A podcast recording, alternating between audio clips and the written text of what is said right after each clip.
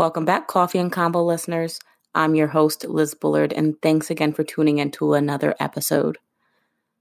This week, I'm talking with Alderman Sherman about a topic that he's very passionate about, but I don't know very much about, and that's firearms it's not something I grew up with. Didn't know much people growing up uh, who own firearms. Even friends today really don't talk much about it or own them. So when I read the article about the regulations and the changes that were going to be made locally, um, I was very interested to sit and talk more about um, the subject with him. Um, during this episode, you'll hear Roger Sherman say that he was passionate about gun regulations and really wanted to tackle it and make it an easier process within the city. And so he talks more about the local regulations and the process, um, and even touching upon some statewide regulations and his thoughts on those. So thank you for tuning in once again. And here is an ad before we get started with this week's episode.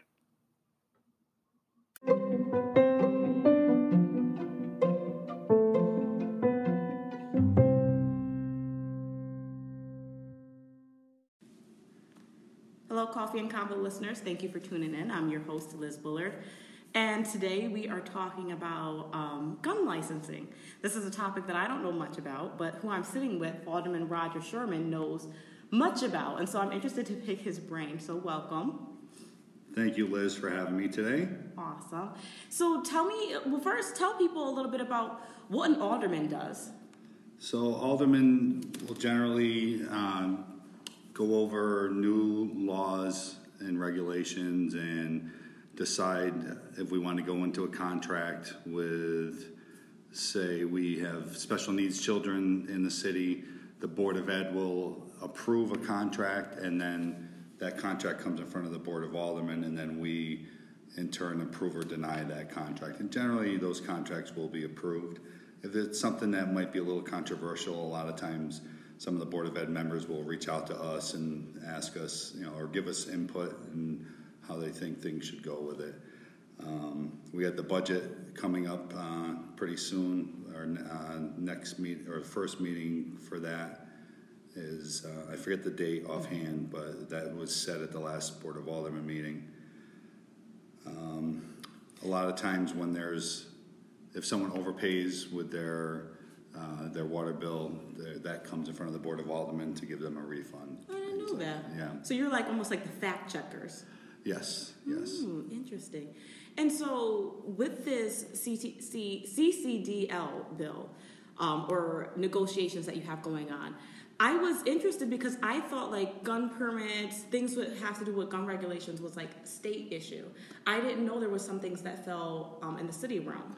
So the way the process works in the state of Connecticut, mm-hmm. and there's a state statute that that's supposed to guide the municipalities. Mm-hmm. The local municipality, like a city of Waterbury, generally the chief of police mm-hmm. is the is the signer of those temporary permits, and I believe they're good for 60 days. So you go you go through your NRA uh, safety course for the pistol. Mm-hmm. You do some. Um, it's usually an eight-hour day. The course is four hours. Oh, really? Four hours worth of um, kind of like lecture theory, and then there's usually four hours at the shooting range where they teach and observe you handling a firearm proficiently and safely. So not just handing out permits. No, absolutely not. So the the chief of police has the final say over if you applied for a mm-hmm. permit if he thinks you're uh, a safe citizen um, in order to have that pistol permit. They're, they cannot deny you a permit unless you have a felony or uh, you've been found to have uh, mental defect, uh, you know, mental illness, mm-hmm. something like that, that might exclude you from, mm-hmm. and the state statute covers those. Uh, certain there uh, certain misdemeanors disqualify you as well. Oh, really? And the process that the city had for many, many years was to, and what many municipalities throughout the state had prior to uh, the meeting with the chief of police, they would require three letters of reference. Yes, and, that it was the big change that was. That's big. the biggest change okay. so far. Um, they're no longer going to require those three letters of reference up front when you hand in your pistol permit application. Okay. Um, you, the, you have to pay your initial fee to the city, which I believe is seventy or seventy-five dollars. And then there's a smaller additional fee for the finger, fingerprint process, which there's some question uh, over legality as well. Okay. The state statute sets a certain limit on that, um, uh, on what the city can charge. Oh. And there's not an argument, just a question over, are we legally able to charge that additional fee? And the reason the city is charging that fee right now is they use an outside company to process the Okay. fingerprints for this process, for the pistol permit process. Question. So, like theoretically, like if the city was able to charge for the fingerprints, would that be additional revenue for the city? It, it would be, Okay. sure. Um, But that fee, what CCDL says is that fee should come, come out of that seventy or seventy-five dollars. Oh, okay. And, and then whatever is left, the, the city gets. Oh, okay. So it's about a hundred dollars, I believe, that the, uh, the city takes from you when you apply, um, Mm-hmm. at the local level. Then once, uh, you go through, I think the city does an initial background check on you to make sure that they don't have any warrants or Mm-hmm. Okay. what have you on you. Then they push those prints to the state, and the state does a background check on you, and they get sent to the FBI. Mm-hmm. And there's a federal background check that's done on you. Then those prints get shipped back, and your background check, all that information gets shipped back to the state, and then it gets kicked back to the city. That's a lot of traveling There fingerprints. is, sure. So there's also, the state statute says eight weeks. Eight weeks from the time you hand the officer at, in the records department your application, you should have an answer within eight weeks. That seems like when you just described, so the check with the uh, city, then with the state, that seems like a long process It is. before eight weeks. It sure is. Yeah. And what they're reporting uh, at, at the police department is when they send out those prints, they're not getting them back for 10 weeks. Oh, So what CCDL has agreed to with the city in conjunction together, they're gonna try and figure out why the city of Waterbury is taking ten weeks to get those prints back. okay. Where other municipalities, and granted they're generally smaller municipalities, m- much less applications being processed, um, are sometimes quicker. And I do remember seeing that um, in the article about the time that different um, towns and cities had and how ours was longer. And there was a few cities or in towns that had taken out that recommendation for the three Yes. um, letters of recommendation. There's a lot of, there's more towns that do not require those letters of recommendation than do. So I believe what Holly Sullivan and Jonathan Hardy from CCDL are gonna do is gonna start trying to communicate with the other municipalities. I was, ap- I was approached by, by uh, Holly Sullivan a, a few weeks ago in reference to this.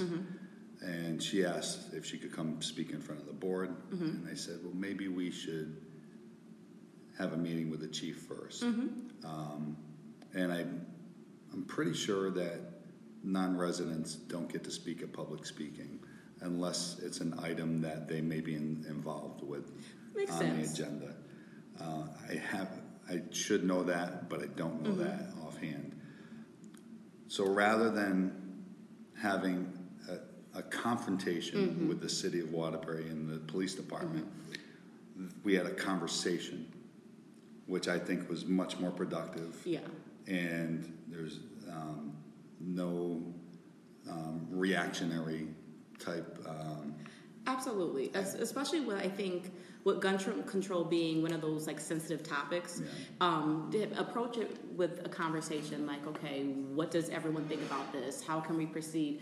Versus this is right, this is wrong. Yeah. Because it's one of those topics that everyone has a side and everyone can have multiple rights regarding it. And so when you're able to have those conversations, you're able to kind of I think be the most fair.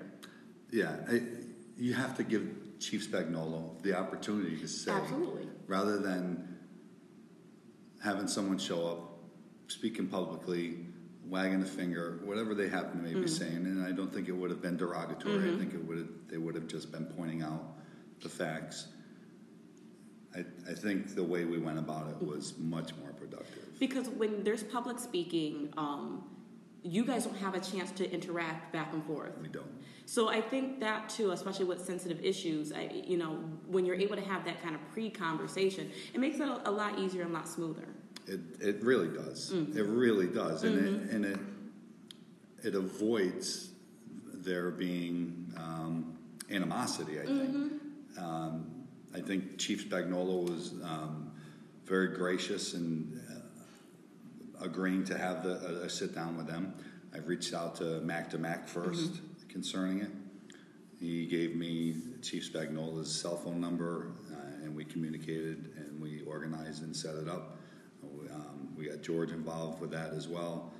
Um, their chief, uh, Captain Gilmore, and there was another, the sergeant in the records department. I forget how to how to pronounce his name. Um, they informed us in the meeting that since Chief Spagnolo has taken over, they've revamped the process. They've added staff there to help process Oh, these permits, and to and they're under the impression that the process is much quicker than it was before. But they recognize that it's not as quick as it What maybe was it should before?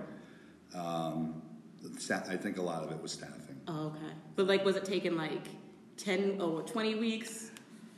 I'll give you an example. Mm-hmm. My stepson Brandon applied. Um, this was about three years ago, and it took him nine months Mm-hmm. Oh. to get his permit. That's a very long time. I didn't call because I didn't want to be the person trying to, Yeah. you know, an alderman saying, Yeah, it could look messy even though it's not Yeah. trying to be messy. And I did.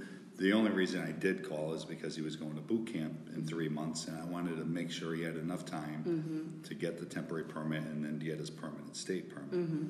So w- when I called, I was told by the uh, the person that was working in the records department, who I don't recall her name now, that the state kicked back the prints and they had sent out the letter to Brandon informing him of that. He never received that letter. It got lost in the mail, what have you. That Monday following, I had the conversation on Thursday. We received a letter, letter with that information. I'm, I haven't spoken to anyone recently that's gone through the process. That mm-hmm. was three years ago. Mm-hmm. In the scheme of things, that's a pretty long time ago. Mm-hmm. Uh, Chief Spagnolo's been on for 18 plus months now, I believe, and I I believe that their process has better. Well, that's good that there's been able to be um, improvement because I think with anything there should be improvement and you know fairness. So, Yeah. what about this drew you to this issue? Why was this like passionate for you? This is something that actually was uh, was a big uh, block on my checklist of uh, things that I would want to do as an alderman before I decided to run. So uh, I, I've been a member of CCDL for six or seven years. Um, about a year prior to be, coming onto the board of aldermen. And I remember hearing all the stories at the meetings, Waterbury, Middletown, you know, really tough process, and be prepared to wait. And I'm like, you know, that, that that's not right, because I recall when I went through my process more than ten years ago in Waterbury, I didn't have that issue at all. Oh, really? So I got my permit in under eight weeks. So it does happen. So that eight weeks, it, it is possible Yeah. to achieve that. Yes, it is. And, you know, three years ago, 10 years ago, things have changed, Mm-hmm. what have you, whether it be staff. Um, but I was, you know, very pleased to be a part of this and to ha- be able to check that box. Mm-hmm. Um, it's pretty important to me for people that want to be able to carry a firearm to be able to, Mm-hmm. as long as um, they're legally able to. Mm-hmm. I, um, my wife has a, a pistol permit. Uh, I've had my pistol permit for over 10 years now. So you are not the family to mess with. Okay, I get. I, um, Bill, the, the photographer from the Republican American, said he was going to post one of the pictures uh, titled uh, Don't Mess with Alderman Sherman. that didn't end up happening. But you know, it's it's interesting um, to think about because I think again it's a topic that like for me I'm unfamiliar with um, gun policy, having guns around, and so I think it gets especially when you look at media and how they portray um, guns, things that Sure. happen with guns, people get um, a fear, especially when they don't have familiarity. Understood. So, what would you say to people that are concerned that okay, there's not that three letters of recommendation, and that means more guns are going to be on the street? Every person that applies for a pistol permit in the city of Waterbury or anywhere else in the state of Connecticut still needs to go through a very thorough background check. Um, I don't think that the three letters of reference um, really make a big difference in that. If someone really wants to get a firearm, whether they're whether they're doing it the legal way or illegally, they will get a firearm. Unfortunately, we're well well well aware of that in this day and age. Um, I think the three letters just uh, slow the process for a citizen. I, however, the process uh, with the background checks, I think, is more than adequate. And yeah, you when you mentioned the process, I didn't know it was so lengthy as far as with the fingerprints at the state and the federal. Yeah. Then the eight-hour course where you're not only you're you're learning about how to use it properly, they're watching you, you're learning about some background. Um, they still have the components to make sure that you're mentally capable and that you can be safe with this. Correct. And I think another thing, because I was thinking before, you know, um, we I got here, I think there's a difference between the legal possession and the illegal, you know, possession of a firearm. And I think a lot of times when people associate um, with gun permits, they're thinking, okay, more guns. But you're that other factor is if you're going through it legally, there's a, a trap. You know, like There okay, is. this person has X amount. For illegally, you're unsure. And I think sometimes when there's that gun conversation, there has to be that distinction between the illegal owners and legal owners of um, firearms. Sure. And most most crimes are with a firearm are committed by illegally acquired firearms. Mm-hmm. When I when I go to a gun store mm-hmm. to purchase a firearm, I have to go through another background check mm-hmm. every time I purchase a firearm. They call it a NICS background check. So that gun store, whether it be the gun store here in Waterbury, Cabela's, what have you, Hoffman's, they have to call the state of Connecticut and they give them my pistol permit number and they run a quick background check on me, state and federal, mm. to make sure there's no warrants, what have you, no protective orders, things mm-hmm. like that. You know, um, that's one disqualifier. So if I were to have a protective order brought against me, mm-hmm. they would seize my firearms and my pistol permit. And isn't that fairly new? Like a couple years ago? the what they do now is they have the capability of uh, taking the pistol permit and the firearms prior to a permanent Okay. um, protective order. So with the temporary restraining order, they have that capability. Oh, okay. So the big argument between um, for the opponents of that was, you know, you're taking due process away from the Oh, person with the firearm and the pistol permit. So you, essentially, your neighbor could call and say, "I'm afraid of him. Uh, I think he's going to hurt me." That's, I think, that's where the opponents Oh, okay. w- were afraid of. I've, ne- I've not, I've yet to hear Mm-hmm. of something, some sort of situation like that. But, you know, we recently had Ethan's Law pass, it's referred to as. And if correct me if I'm wrong, that's the one they passed about last year. I think it went into effect in October of 2019. Mm-hmm. And that means that the gun law, uh, the gun law stated that the firearm has to be locked up while it's in your house. If you have someone that's 15 years or older in your Okay. house. So, any firearm Mm-hmm. in your possession, if you have children in your house, Ethan's Law requires it to be in a safe. I don't know what standard of safe they require. If Mm-hmm. it, just a strong box is adequate, I'm not quite familiar with that. Um, there are a lot of opponents of that as well. Side note, like my opinion of that when I, in theory, I thought it was okay, very nice, very logical. Sure. But then I was like, well, how are you going to know if someone is locking up something in their own house? You're only reacting generally. Yeah. Unfortunately, that's And- that was kind of my struggle with it. While it was nice and I understood why it took place, but it was just like you're you're not going to be able to check everyone's house every day Sure. and make sure that this is being followed through.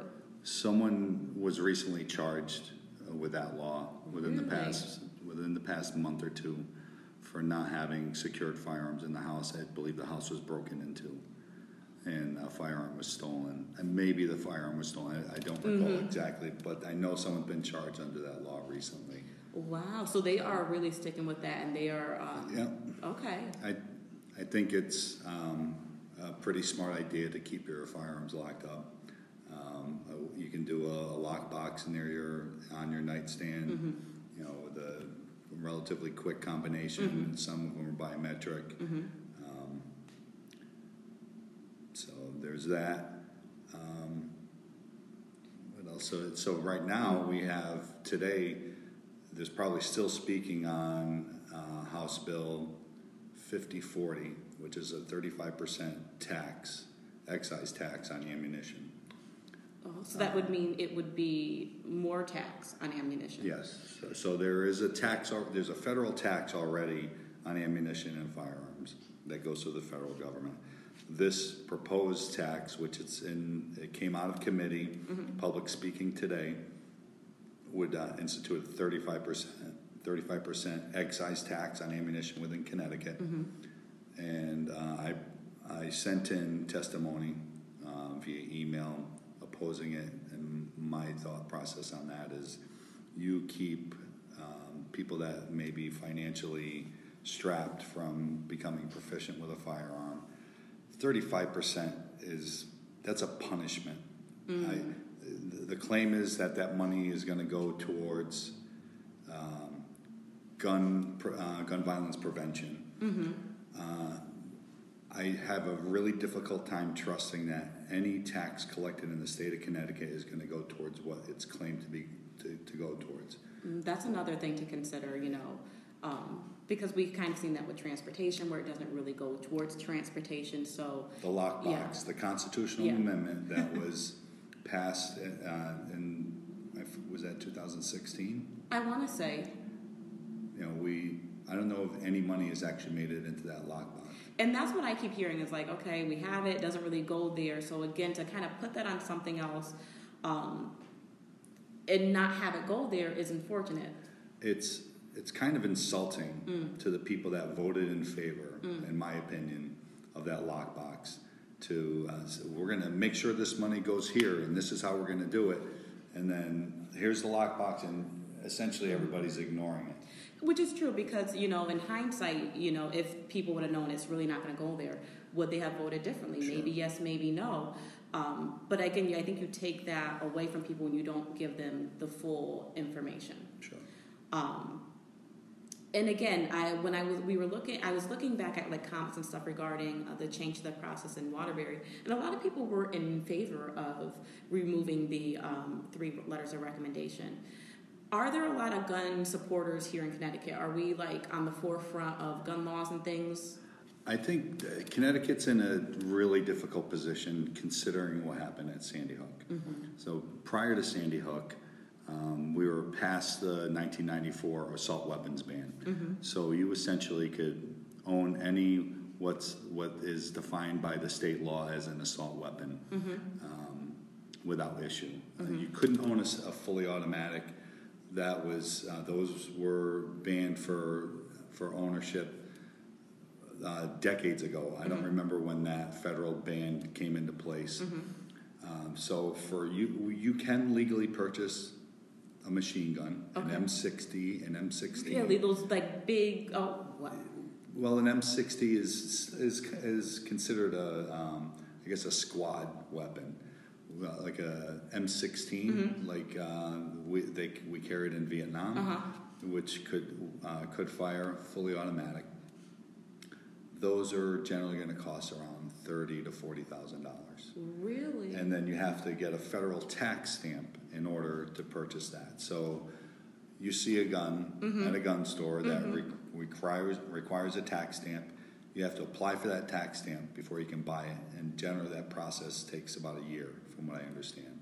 I've never purchased a firearm Yeah. like that, um, so after Sandy Hook, uh, Connecticut instituted their own uh, assault weapons ban. Essentially, uh, they they limited the magazine capacity to ten rounds per magazine, and they they um, essentially uh, all the firearms that were considered assault weapons under the former federal assault weapons ban are listed in the Connecticut assault weapons ban now, uh, and that took place not too long after Sandy Hook. Uh, there was a lot of complaints about that from the firearms community, from CCDL, and I think CCDL was, um, I think CCDL has been in in business, what have you, was founded 10, 10 or so years ago. Okay, so fairly new. Yeah, I don't know if it was an answer to that or was it 2000?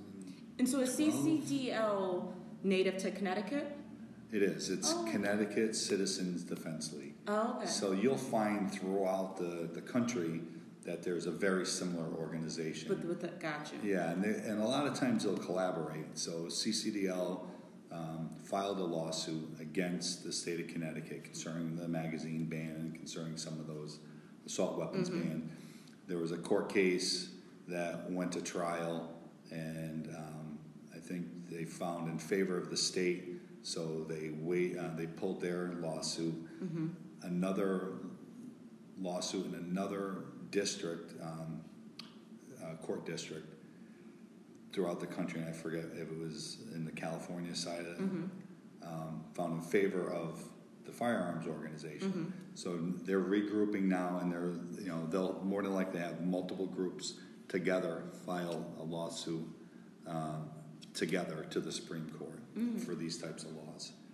Um, and so is Connecticut, so would you say there's a lot of people in Connecticut that were affected by the change in laws locally eh, within the state? Sure. Okay. Generally, anyone that owned a firearm in Connecticut, when that law came into effect, it affected them. Oh. So, it, it, unless they had magazines that were at 10 or less beforehand, And that's not typical. most 9 millimeters uh, standard or you know, at, at least 12 rounds, 15, 20 rounds. Oh. Um, in a in a Glock 19, I think a, a regular magazine that comes with the Glock is a 20 round magazine. So what did they, were they, what had to happen? Did they have to like go turn those in? No, you had you had a certain amount of time. The state said, okay, if you have this for magazines, if you have this type of firearm, you have until this date to register these magazines and the firearms with the state of Connecticut. Otherwise, you can no longer bring them in. You can't sell or transfer them within the state, um, and I'm not even sure if you can will them to a family member. So there was like a, a crackdown on all of them. There, there was, and I remember distinctly the the um, images and the news coverage on the last day with the lines well out the door in Middletown for the at the Department of Public Safety, where you have to register all that information. So now I can no longer purchase a magazine that uh, holds more than ten rounds in Connecticut. I cannot legally bring in a magazine from another state. Um, I cannot own certain types of firearms that are classified as assault weapons. Um, you you have the grandfathered weapons or pre-ban weapons uh, that they're referred to as, the, and those pre-bans are prior to the federal 1994 ban. Those I can legally buy, sell, and trade Okay. in the state of Connecticut. I think Connecticut historically has been a a gun-friendly state up until uh, after Sandy Hook. Um, some people may argue that uh, Connecticut never really was a gun-friendly state, but it was generally considered a shall-issue state where um, they have to find fault with you, whether it be a, um, a, a f- a felony type thing, to to stop you from getting a, a pistol permit. Oh, okay, so it was pretty much, I don't want to say less restrictive, but you were able to more easily, the process was a little bit more easier? Sure. Okay. You go in, over to Rhode Island, and it's very, very difficult to get a carry per- permit for a pistol. Uh, the firearms that are considered assault weapons, Yeah. you can buy all day long in Rhode Island. Really? Yeah. I would not have pictured that Rhode Island. Yeah, Rhode Island. it's a, it's a little weird how some of the laws work. Mm-hmm. So if you go up into Maine, uh, New Hampshire, and Vermont, you don't need a permit.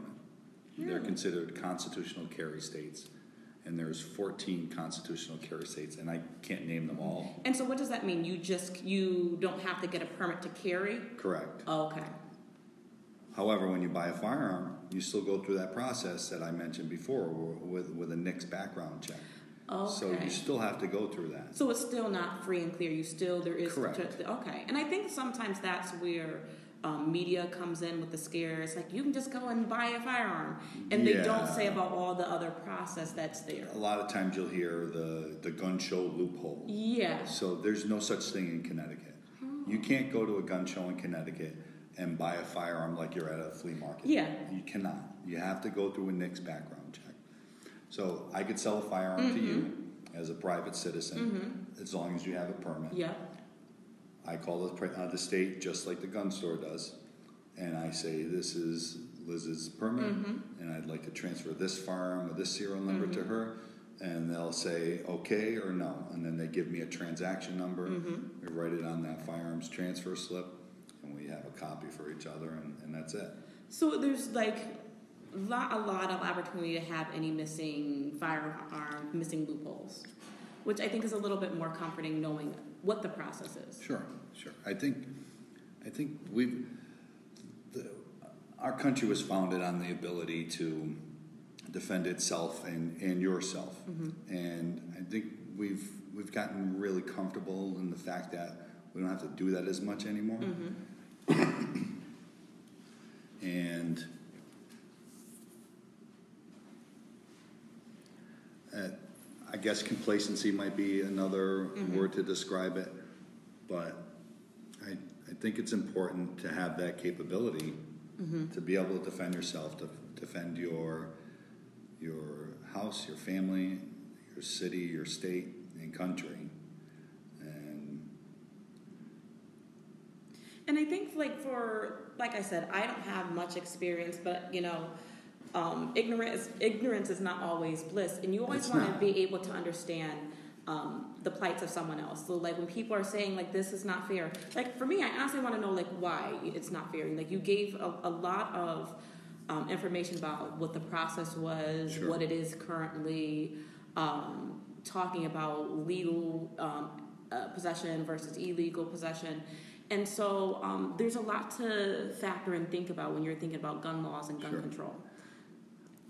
I want no one that's off their rocker or whatever you want to call it that's uh, that has I guess hate in their heart to have a firearm in their hand. there's no test for that. There isn't. However, you know our Constitution affords, and this the, the state of Connecticut's Constitution, which is much clearer than the Second Amendment, um, makes it very clear that we have a right to protect ourselves, the family, and the state. Um, and I forget the exact wording for this uh, state of Connecticut. Um, but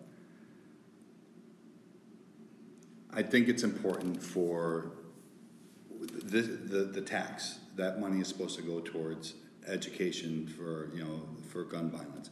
I think if we start bringing back some more firearm education in, at the school level, you know, even if it's just, if you see this, stay away, mm-hmm. you know, make kids familiar with it because there are a lot of firearms in, in this country. And very well, one of our kids are going to come across a firearm, and sometimes with tragic results. And I always hate, and it breaks my heart to hear and see those types of accidents happening. But if we're teaching our kids in school, at church, and at home that these are dangerous, then that's going to help. We make sure our kids stay away from the stove. We make sure they stay away from, From power drugs, tools. yeah. You know, if you don't have firearms in the house, it's a little different. You, you may not be having that conversation, but maybe but I think you it is should. still yeah, exactly because I do agree with the argument that you do have to talk about what you do when you see these things. Sure. Because whether or not you have them in your house, whether or not you consider it safe, not safe, Yeah. you don't know about your neighbor and if your kid is going over there if your kid finds it in the street Yeah. wherever you know you want them to be able to know what to do and you know i think about um, when i work with kids a lot of times and we say okay if you see like drugs what do you do you go this way you get an adult Yeah. you you don't touch it because you don't want them to roll up on it and be like oh what's this you want them to know this is how i interact with this And it should be the same for firearms. it should anything that has that potential, like you said, to have an accident. Because I, I wish I had this uh, statistic, um, but most deaths are, you know, a lot of it is accidents. Accidental suicides. Mm-hmm. Um, y- y- those are big numbers with firearms. Mm-hmm. Um, Eddie, Eddie the Eagle is a program that the NRA has, Mm-hmm. and I don't know that if it's free, uh, but they do have uh, programs that they bring into the schools Mm. to, to teach firearm safety. We this the city of Waterbury, I believe, still has a shooting range at Crosby High School Really? downstairs. I don't know if it's still actively being Mm-hmm. used, but it's something that was, you know, much more of a part of the country Mm-hmm. in our in our everyday lives quite a few decades Mm-hmm. ago uh, than it, than it is nowadays. It, it's it almost seems to be a little taboo, Mm-hmm. depending on how you're looking at it. For me, it's not. I loved going out, uh, putting holes in paper, um, trying to make a smiley face, you know. but um, there's a lot of great places. There's a nice shooting range in Naugatuck that's outside, and you meet some really good people, and uh, that are generally like-minded, and you know, there's a lot of firearms in the state of Connecticut, and I think if if firearms were the problem, um, we would see a, a much bigger issue here in, in the state. Uh, there's as many firearms as there are people in the state of Connecticut, though it's about 16% of the population that own those firearms. And is Connecticut, um, or like we concealed to carry or open? Like, what is our policy on that? Like, if you have a gun, can it be open and, or do you have to conceal it? The pistol permit and the statute does not define either way. Oh, okay. So the state police um, released a memo uh, five to ten years ago stating open carry is legal in the state of Connecticut. So you are not obligated to conceal the firearm. Um, and I personally don't prefer to carry open. Um, the dinner, CCDL had a dinner at um, the Ponte Club this past Saturday, and a quarter of the people that were there were open carrying. Um, so there's, you know, you can open carry or you can conceal. That's a preference. Well, my last question for you is um, again, when I think of guns, you know, as long as you are able to be safe, go through the proper channels, you should use them. However, I believe that there are some people that will never have that skill. I am one of them. I have butterfingers. I will shoot myself in the foot. It's just Okay. like I can go through all that training. But do you think that there's some people or like stipulations or more stipulations or a certain type of parameters that should be put on who should own a gun? No, absolutely not. I think I think where we're at right now, we're in a good place where you know you can't have felonies, you can't have certain misdemeanors, violent crimes, you can't be under a protective order, um, have mental health issues, uh, drug addiction. I think many people will argue that's overboard what their those requirements Really? now. I'm I'm comfortable with them in all honesty. Um, when you do that NICS background check to make sure there's no warrants, what have you, I don't think I absolutely don't think there should be more. Um, Do you know what that constitutes as the mental stipulation? I believe it mentions in the state statute uh, there may be a mention of uh, alcohol dependency at one point, but I forget the exact how it works. If if it is within a certain amount of time, possibly. But they specify what mental disorders. No, Oh. no, they do not. They do not. I think um, under psychiatric care, uh, along those lines, it doesn't doesn't mention schizophrenia or bipolar disorder. Um, by, by uh, definition or by name. Um, I think, you know, you mentioned having Butterfingers. what have, do you use power tools at all? Yes, on occasion. So you be careful with those power tools. Yes. So if you're ever feeling like you want to um, go out and, and try it out and see, I love bringing out new shooters, and um, I'm very proud of making sure that I teach people the safe way to handle a firearm. Um, I never, if it's a new shooter, it's always a one-on-one type scenario at a shooting range, obviously. So there's other people there, but my time is Yeah. would be solely on you uh, or whoever else that new shooter is. And if you ever wanted to, I think that's probably the best way to go. I might have to take you up on that. Yeah, so, it's- for those of you who are butterfingers out there and you're like, I cannot, there might be hope for us. Yeah. So, thank you so much for sitting Thank with you, me. Liz. Is there anything else that you would like to let um, everyone know about what's coming up, things that you got going on, things with the city? Uh, the, with the budget coming up, I think one of the things the city should look at is um, possibly providing municipal broadband to the residents and businesses. Um, I'm an IT director for Gengras Motor Cars out of East Hartford, and managing our connections, our internet connections, what have you, is rather expensive. Uh, generally, municipal provided broadband is a fraction of the cost of what, say, Comcast or Frontier is charging businesses and residents. Um, an example, I pay, uh, or Gengras pays $700 per month for 100 megs of fiber at one of the stores. Uh, generally, municipal broadband for one gigabit, which is over 10 times that speed, is under $100. Wow. And so that would be revenue for the city. It would be um, a, a lower cost for businesses, which we want to draw businesses Absolutely. in. And that's a huge draw, in my opinion, and for the residents as well. And we're we talk about being all about capitalism. That's a competition that we, we need. That that helps the consumer, us mm-hmm. end users, to keep a mm-hmm. few more bucks in our pockets. Absolutely. So if we can't lower the mill rate every now now and then, but we can maybe keep a few more bucks in your pocket another way, Absolutely. I think that's a great way to uh, something to look at anyway. So I'm very interested to see what's coming up. Um, please definitely come back and tell us more about broadband and all this other stuff that's going on in the city. Liz, thank you very much for taking the time today. No problem.